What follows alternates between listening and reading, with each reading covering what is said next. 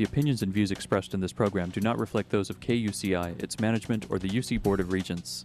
To find out more about this talk show or other talk shows broadcasting on K U C I, log on to our website at K U C I dot org or check out the latest program guide.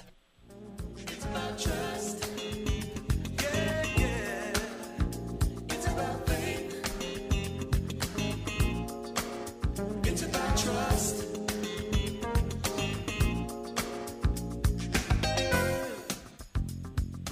You're listening to K U C I eighty-eight point nine F M in Irvine and K U C I dot org on the net.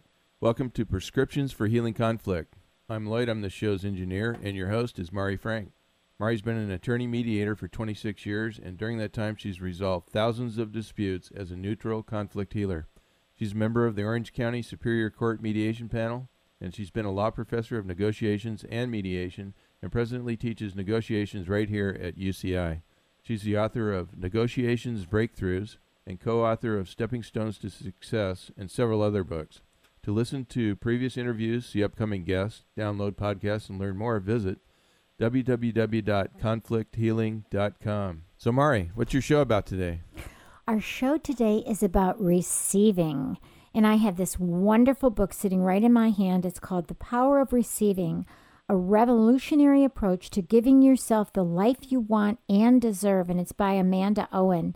And another one of my favorite authors and a wonderful woman's um, physician, Christine Northrup, says this. She says, the power of receiving is brilliant, elegant, profound, and enormously practical. This book will help you learn the fine art of receiving. So I think this is, you know, if we can receive and give, that is such a helpful approach to, to resolving conflict too, because we learn how to give of ourselves and receive lovingly and let others give to us. So let me tell you a little bit about this wonderful author, Amanda Owen.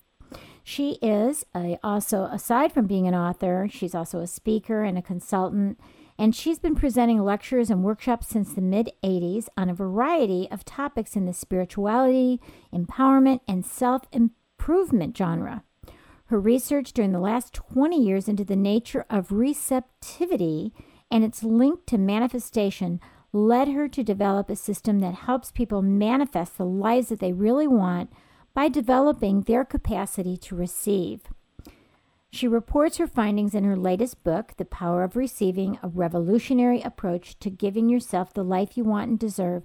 And this is a Penguin book from two thousand ten, which mine was too. I want you to learn more about Amanda at our website at conflict healing dot com and also at her website at the power of receiving dot com.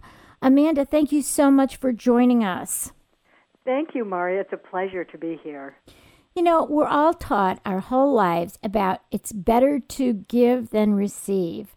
So, you know, I mean, everybody hears that. You you hear that in, in churches. You hear that from, you know, spiritual leaders. You hear that in school all the time. It's exactly. Better, you know, when you're when your charities are trying to get you to give money. Yeah. So, um, how does the ability to receive really help people? Well, you know, it's it's interesting when we think about giving. You're so right. We we we always talk about it's better to give than receive. Yet, isn't it interesting that for every act of giving, there's a recipient? There is a receiver for yes. every giver. Yes. So it's, it's we always, um, in our culture, we're so focused on the doing-giving part, and we ignore the receiving part. And I think this really has a, a lot of uh, implications, not only for our personal relationships, but even in a, at a wider level for us as, as a society. Like, we can't ignore fifty percent and feel that we are in balance, actually. You know, I think it's really important that you give us a kind of a comparison of what the difference is between being a taker and a receiver, because I think people are afraid if they receive them, they're, they're going to be considered a taker. Mm-hmm. So, but you talk about that in your book. Why don't you explain that?